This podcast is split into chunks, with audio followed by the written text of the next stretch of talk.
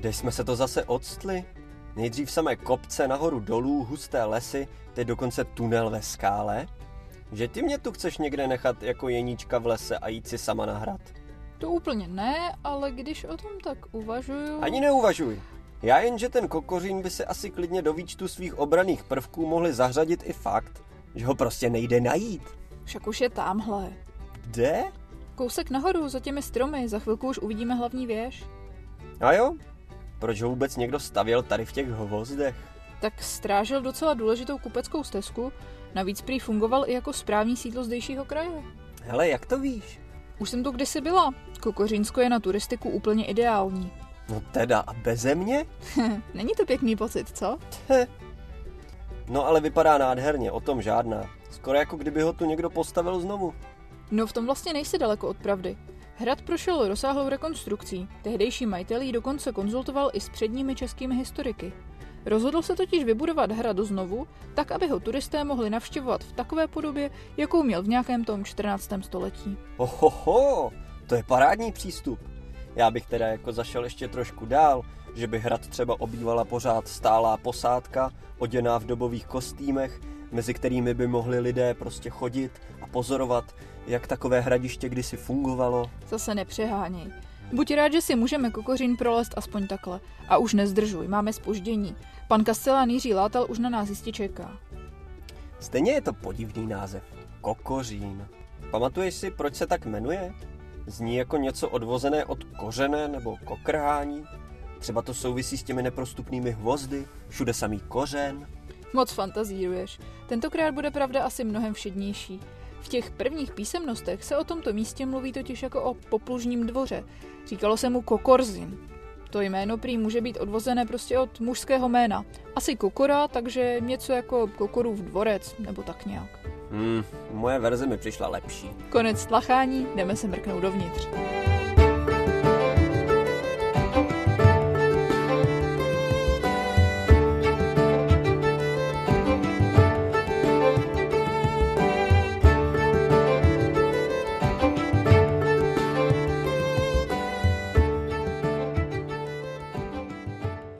Toho hradu se připisuje Hinkovi Berkovi z Dubé.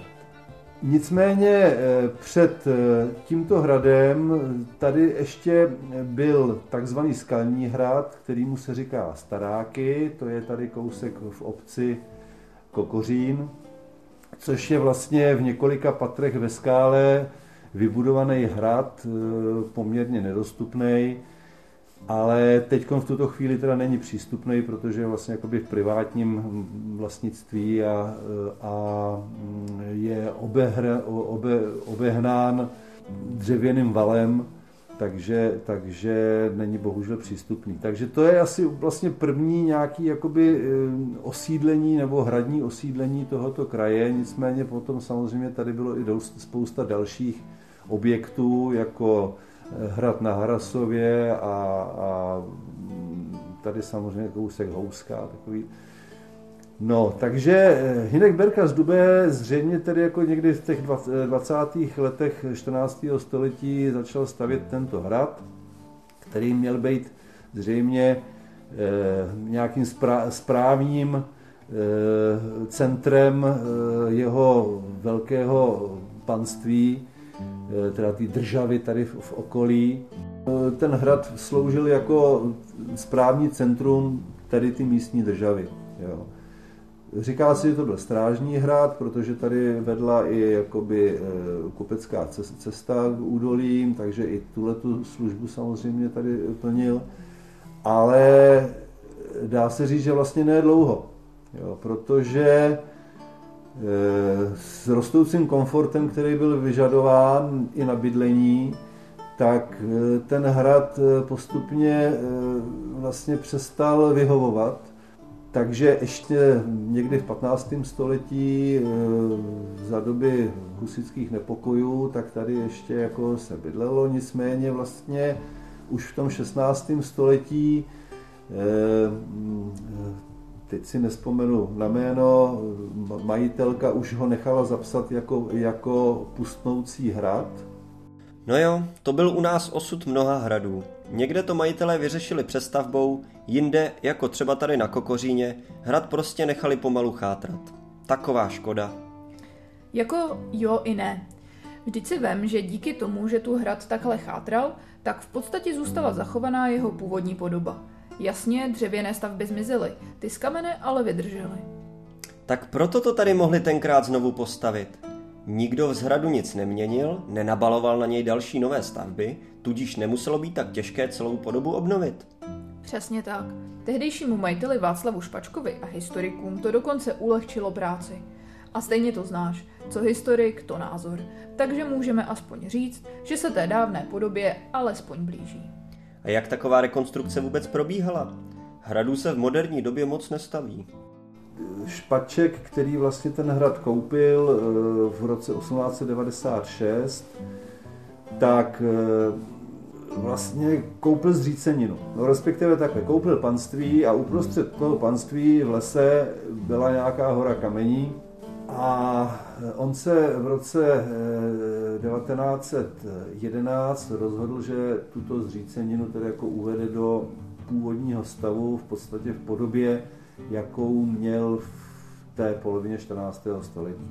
Oproti jiným rekonstrukcím, které eh, v té době probíhaly, rekonstrukce hradu Karlštejn, Bouzov, Hluboká, tak tady byla výhoda ta, že vlastně ty dispozice hradu de facto od těch počátků, od toho 14. století byly zachovány.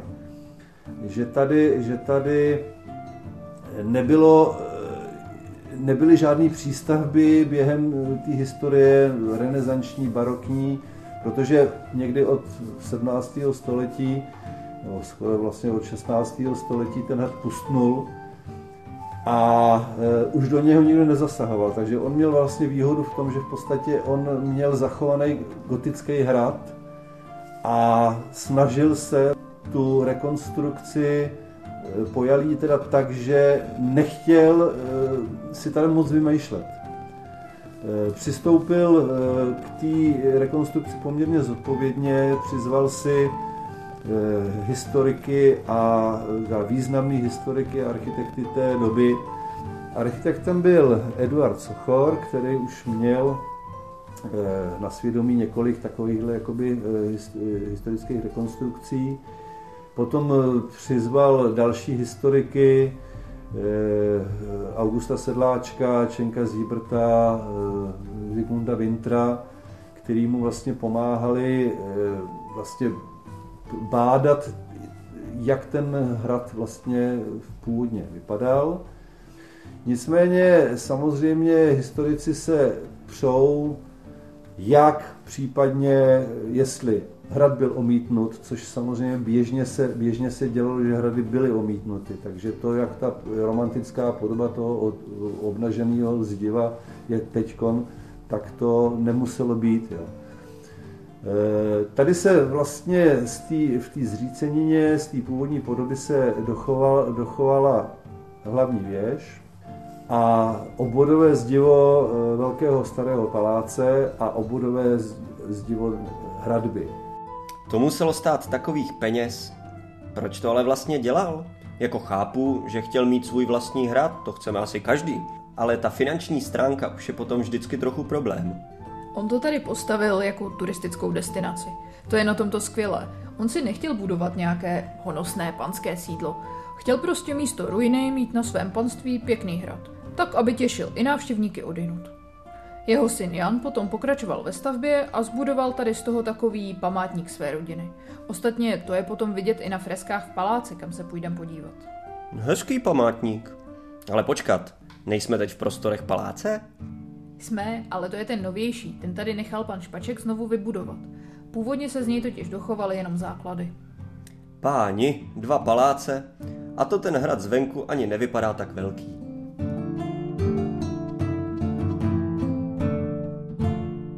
Starý pan Kastelán Smutný říkal, že vlastně ten Jan Špaček tenhle ten palác postavil jako futrál na obraz. Já vysvětlím proč. Protože ten Václav Špaček byl celkem velkým mecenášem jak kraje, tak i mecenášem umění. A on v roce 1901 koupil v Paříži od vdovy po eh, Václavu Brožíkovi celou pozůstalost z ateliéru, všechny obrazy. Ty v zápětí taky všechny daroval městu Praze. Ty jsou teď vystaveny, myslím, v Trojském zámečku, nebo část té sbírky. A on si nechal v podstatě jediný obraz, což byl Hus před koncilem Kosnickým. Václav Brožík namaloval vlastně ten obraz ve dvou exemplářích. Ten první jako považoval jakoby jako takovou studii, i když to byl obraz 6x4,5 metru. A až ten druhý obraz, ten je teď samozřejmě na staroměstské radnici vystaven. A on teda jako v té pozůstalosti ten obraz eh, koupil a jelikož součástí toho panství byl i zámek na, na Kokoříně, tak tam ho měl vyset. Nicméně e, začalo tam chodit hodně lidí a chtělo obraz vidět a furt tam na něj zvonili a chtěli, jako my bychom se rádi podívali na toho brožíka. Tak on potom vlastně se rozhodl, že ten obraz vystaví na hradě, takže postavil tenhle ten nový palác a opatro vejš je takzvaná Bružíková síň, kde byl ten obraz vystaven. Po válce a po znárodnění obraz byl vlastně zabaven a už se na hrad nevrátil, je teď snad ve vlastnictví Národní galerie. Takže eh, co se týká vlastně dispozic toho hradu, tak dá se říct, že vlastně jsou stejné jako v tom té polovině 14. století. Tady to vidíš. Hrad, který nechali ve středověku spustnout, můžeme dnes obdivovat v celé jeho kráse. Je to skvělé, ale opravdu spustl? Nedobil ho někdo náhodou a nepobořil? Slyšel jsem, že se snad o něj pokoušeli husité. Na to právě není dostatek důkazů. Navíc podle zkoumání archeologů a historiků by prý rozvaliny měly i trochu jiný charakter. Ale kdo ví, třeba hrad nějaké to obléhání skutečně zažil, jen už nám to dneska prostě nikdo nedokáže. Spíš to ale vypadá tak, že už prostě asi nebyl udržovaný, no a postupně se z něj stala zřícenina. Zase si tady našli uh, úkryt loupežníci. Traduje se tady, i když ne příliš, jako není to příliš dokázáno, ale traduje se, že tady sídlil eh, loupežník Petrovský z Petrovic se svojí bandou a obtěžoval tady okolí výrazně než ho, než ho tedy potom snad obyvatelé místního tady dohnali, přemohli. Petrovskýho odvlekli, nicméně jeho kumpány, tvrdí se, že jeho kumpány tady jakoby pobili a zazdili, což samozřejmě eh, napovídá i to, že tomu napovídá to, že Eh, tady při rekonstrukci byly nalez, bylo nalezeno 20 koster zazděných, který, jak se traduje, si různí výletníci během rekonstrukce roznesli jako na památku. Kost loupežníka na památku. To je akce, která by dneska přilákala davy. Ale no tak. Tady museli mít hledači pokladů žně. Jasně, a při tom jejich neustálém hrabání a kopání to tady zvládli pěkně zdevastovat. Se potom nemůžeš divit, že Zehrad proměnil na tak romantickou ruinu. Tákala i básníky, jako byl třeba Mácha. Tak jako inspirace musel být Kokořín ideální. Temné rozvaliny za svitu měsíce, všude pusto a prázdno, uprostřed divokých nekonečných lesů. Asi se tu muselo docela hezky nocovat. No jo, ale zkuší v ruce. Padavko. Tak co, jdeme se mrknout na ten hlavní palác? Jdem.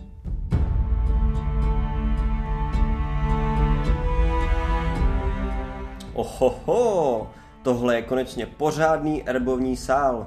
Ty fresky štítonošů jsou nádherné. Ale to asi není původní, ne? Veškerou výzdobu na hradě eh, vymaloval Julius Fischer.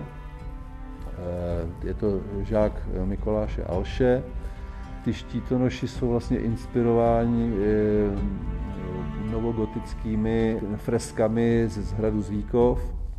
Koukni tady, ten největší erb patří právě rodině Špačků. Ty to tady dali celé dokupy. Ha, on si dal ten kokořín spolu s půlkou českého lva i do erbu. No teda, heraldicky to nevypadá vůbec špatně. Schválně ale jestli uhodneš, co je tady v tom sále divné. Hmm, no, co by to mělo být? Velký hodovní stůl, krb, lustr, sedile pod okny taky v pořádku, zbraně na stěnách. Co by tu mělo být divné? Normální erbovní sál? Podívej se pod nohy. No co, kachle? A hele, na těch kachlíkách jsou obrázky. Počkat, co? Samé půlky koně, lvy a poštovní trubky? Jsou to v podstatě eh, motivy z erbu špačků a ta poštovní trubka, takže český lev je jasný a poštovní trubka a koně to mají spojitost s tím, že on v podstatě eh, dá se říct, že zbohatl na tom, že eh, provozoval poštovnictví, respektive přepřahal nebo půjčoval koně poštám. A on měl v Ksaverově měl velké stáje a takže vlastně ta poštovní trubka je symbol vlastně jako jeho, jeho eh, práce, dá se říct.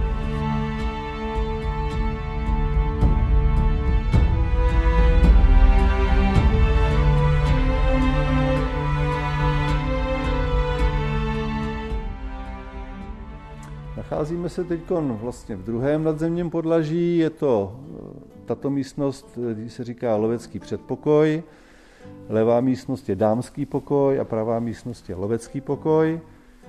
Ten lovecký předpokoj zase Julius Fischer vyzdobil rytířskými a loveckými výjevy. Eh, tady na té čelní stěně je symbolický souboj eh, o panství Kokořín, vlevo Jan Řitka z Bezdědic, eh, vpravo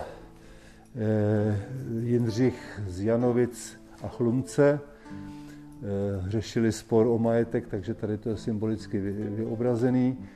V podstatě tady je jakoby důkaz toho, jak ten Jan Špaček trošku pozměnil ten koncept té rekonstrukce toho hradu na památník rodiny, takže tady v těch loveckých výjevech jsou vyobrazeni Jan Špaček jako lovec, který se potká se svatým Hubertem a na druhé straně je jeho žena Jarmila na lovu z tetřívku. Eh, vpravo za ní jako páže je její syn Jarmil a eh, tady jsou vyobrazeni vlastně eh, další syn Václav a dcera Hana. V dámském pokoji je, je, jsou obrazy Hrzánu z Harasova, taky jedních z majitelů hradu. A tady vyšívaný paraván, eh, to je takzvaná vycpávaná výšivka, eh, barokní kolébka. Máme tady tradici, že která paní si s kolébkou za, za, za kolíbe, tak do devíti měsíců má potomka. A máme spoustu děkovných dopisů i mailů, kdy dámy nám píší, nedařilo se nám, nedařilo se nám, až když jsme si u vás zahoupali s kolíbkou, tak máme krásný asináčka. Takže kolébka asi funguje. Hmm. To ti pak takový výlet na kokořín může pěkně změnit život. Myslíš, že ta kolébka funguje i na mužské? Můžeš to zkusit. Eee, raději ne. Jdeme se mrknout ještě výš? Třípatrový paláci ve středověku docela rarita. Ale pro boha, to poslední patro dostavili až při rekonstrukci. Vždyť se podívej na ten strop. Hmm, pravda, nevypadá příliš dobově. Ta e, zvláštní vlastně klemba toho, to, toho podkroví, to je modříno, modřínovej vlastně, my tomu říkáme lodní kýl, kdy byl dodatečně eh, ten strop zvednutý, protože původně byl úrovni nějakých 170-160 cm a nedalo se tady chodit, takže dodatečně vlastně se tady vystavil do té střechy druhý krov a na ten se vlastně zdvihla tato klenutá modřínová, eh, ten klenutý modřínový strop.